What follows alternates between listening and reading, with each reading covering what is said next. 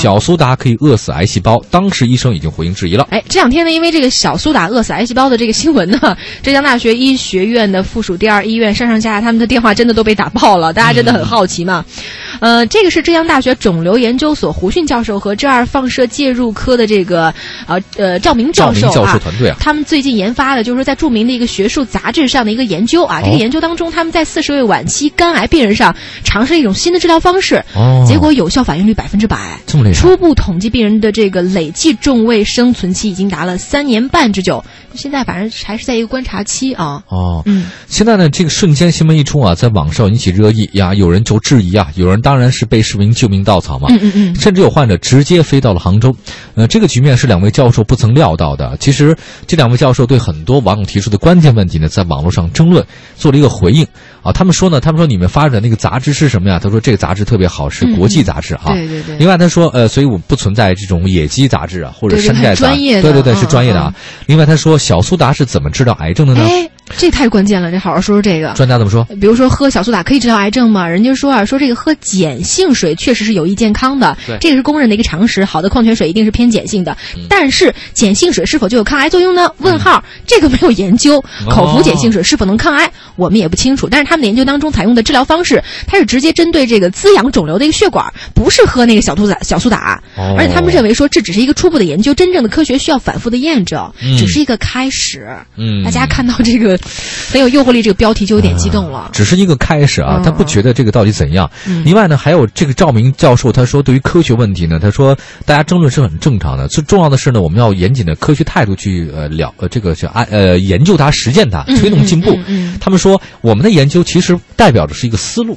哦，不是说代表这这个怎么样，就, 就真的就攻克了、哎、对对对，或者怎么样？这倒没有。他说我们是治疗肿瘤一个新思路，嗯，因为你看以前好像肿瘤都是化疗嘛，我记得，对，对就所谓化疗就是你好的坏的一块杀，对，嗯、然后那个坏细胞呢没有杀死，结果呢他们在复发的时候就导致那些真正就是那个呃需要的那些好的细胞可能也对啊，慢慢的削弱了，慢慢消弱了，它、嗯、抵抗力也不行。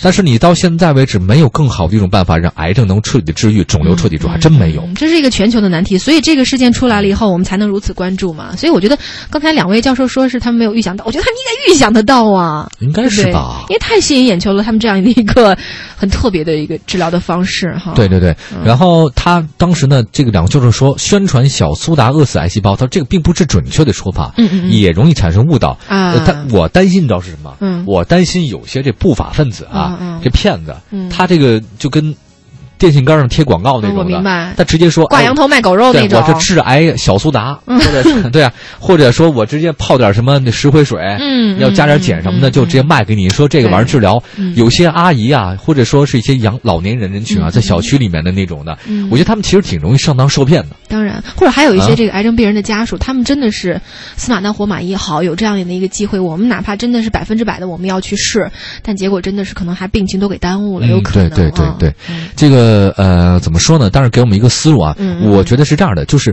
迟早会攻克，嗯、只是时间的问题。照这个趋势来看是这样的。但是我们作为小老百姓来说，真的是希望能够尽早的攻克。但是这个确实是全球性的难题，所以是给这些科研的这些专家们一些时间，我们拭目以待吧。嗯嗯、目前来说，这是一个开始。啊、你记得那个？啊、我记得原来我看过尼克松总统，嗯、美国尼克松，他在当这个。竞选总统成功以后，嗯、当时他那个竞竞说的竞演的那个演讲里面，他说我们要攻克癌症。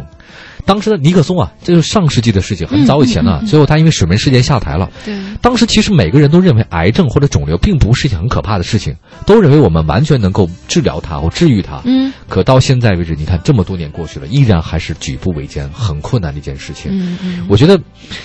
心存希望吧，心存希望，让每一个这个有病患的人都能够得到解除病患。